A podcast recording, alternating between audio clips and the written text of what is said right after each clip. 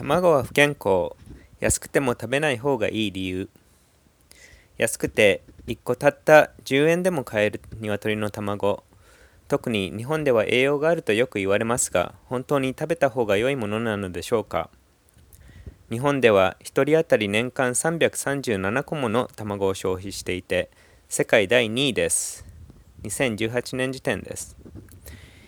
1日1 1個も1日1個も食べていないと感じるかもしれませんがお菓子やマヨネーズなど原材料名を見ると多くの食品に隠れています。生でも食べられる日本の卵卵自体の質が良いわけではない。卵を生でも食べられる文化食べる文化があるのは日本くらいです。生で食べられるということは日本の養鶏が優れていると思ってしまう人もいますが実際は海外と比べて恥ずかしいほど遅れています。通常卵を生で食べるという食べることの一番の危険は食中毒を引き起こすサルモネラ菌です。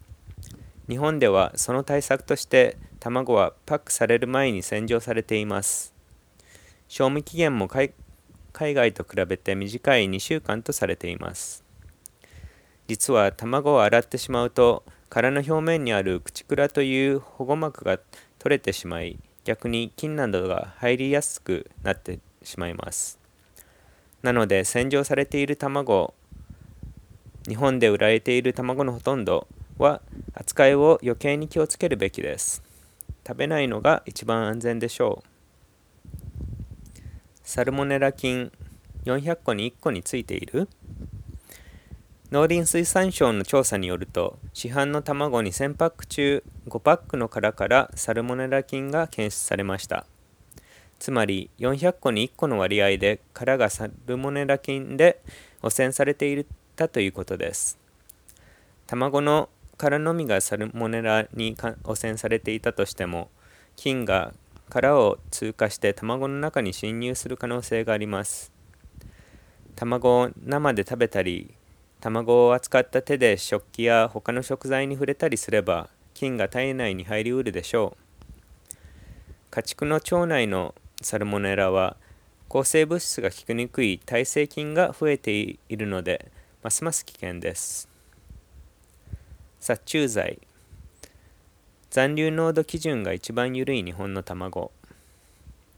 多くの国では違法となっている殺虫剤が日本の養鶏場では使用されています。ワクモというダニの駆除のために日本の多くの採卵養鶏場では毎月殺虫剤がケージと鶏たちに吹きかけられています。そこで産み落とされる卵にもつき目には見えませんが小さな穴気孔がたくさん開いている卵の殻の中にも入っていくでしょう。ネグホンという駆除剤はその97%の成分がトリクロルホンですがトリクロルホンは人間にも有害すぎるためアメリカでは1995年に食料や飼料関係での使用禁止。EU ブラジルニュージーランドアルゼンチンインドなどでも完全に禁止になっています。ボルホーという駆除剤も使われていますがその主要成分プロボックスも EU では禁止。カリフォルニアではがんを引き起こす化学物質として指定されています。まだ各国で禁止はされていないスピノサドという化学物質もワクモの対策に使われていますが2019年にはその残留濃度の検出値が日本から輸出された卵において高すぎたため台湾によって輸入が差し止められたことがありました。ほとんどの国のケーランのスピノサド残留濃度農薬基準は 0.05ppm 以下。香港では 0.01ppm ですが日本だけなんとその10倍の 0.5ppm まで許されています。しかも以前は日本でも 0.5pp 0.05ppm だったのがここ10年の間に世界の流れとは逆に緩くなってしまっています。それと関連しているのか千葉県総合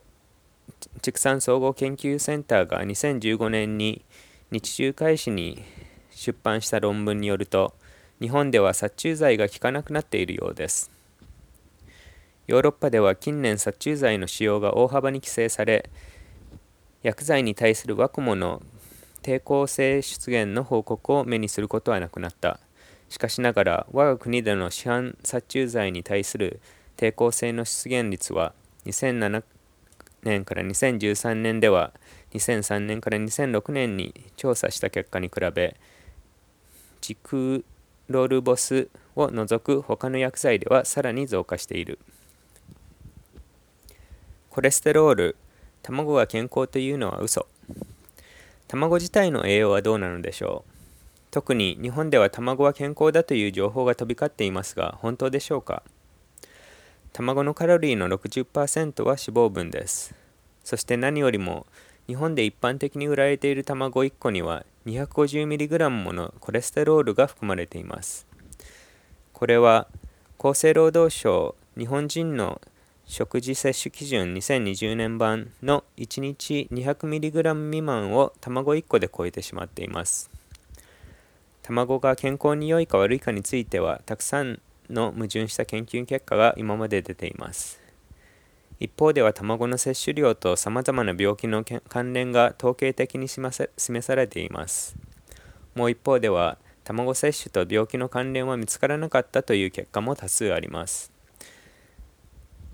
後でも説明するように卵業界が関わっていることが多いのです。一つ否定できなくなっている事実は血液中のコレステロール濃度と循環器疾患が密接につながっていることです。循環器循環器疾患とは心臓病や脳血管疾患脳卒中などの血管の詰まりや破裂によって突然起こる疾患のことです。循環器疾患は日本人の死因としてがんに次いで2番目です。日本人の4人に1人は循環器疾患で死んでいます。2019年3月に出版された3万人近くの人口を13年から22年もの間監視した調査によると1日のコレステロール摂取量が 250mg かっこ日本の卵1個分多くなるごとに循環器疾患の確率が14プラスマイナス7%高まっていました。これはコレステロール以外の栄養素食生活肥満度喫煙習慣などの影響を引いた後でも統計的に優位な結果だったので説得力説得力があります。同調査で卵の摂取量と循環器疾患の確率も調べられていますが卵のコレステロール値と比例した結果が出ています。つまりコレステロール 250mg 含む卵を1日1個余計に摂取するごとに循環器疾患の確率が平均14%ほど高まるのです。コレステロールを最も多く含む代表的な食べ物は卵です。しかし卵の摂取が血液内のコレステロール濃度とは関連していないという優位な研究結果が一つも出版されていないにもかかわらずそういう主張がインターネット上では無数に出回っています。また卵の摂取とコレステロールについて出版された調査は2000あ1960年代以前は全く卵業界から資金を受けていませんでしたがそれ以来着々と増え2010年代には60%もの研究結果が企業の資金を使って出されたものとなっています。卵摂取とコレステロールの関連について出版された論文の約9割が卵が血液中のコレステロール値の上昇をもたらしたと報告しました。それにもかかわらず企業が資金提供をした研究の 49%29 個もの論文ではコレステロール値の上昇は悪くないものだという結論を主張しました。近年の代表的な資金源は例えばアメリカンエッグボード全米卵協議会であり同協議会の資金は卵の販売に必要な研究、教育、宣伝を支援していると表明しています。科学雑誌に出版された論文でさえも解釈に十分注意しなくてはいけません。卵は確かにタンパク質やビタミンなど豊富です。卵はひよこになるための栄養素なのですから。しかしここまで人間への害が証明されているコレステロールを大量にとってまで食べる必要は全くありません。私たち人間は豆類穀物野菜などから同じ栄養素をコレステロールを全くなしで取れ取れるからです。卵の平均摂取量が世界第2位の日本人の間で循環器疾患が死因第2位だというのは驚くことではないのかもしれません。卵はがんとも関連している。日本人の死因第1位のがんはどうなのでしょう？がんで日本一多いのが大腸がんですが34カ国のデータを分析した研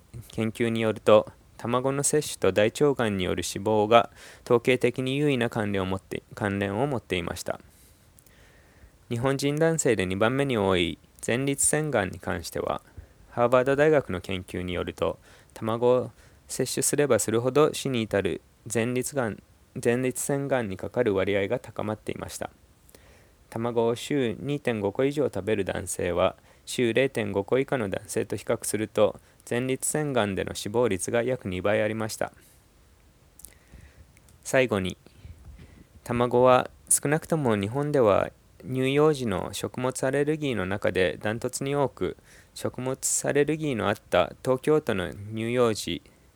全体の21%の8割が卵によるアレルギーを示しました。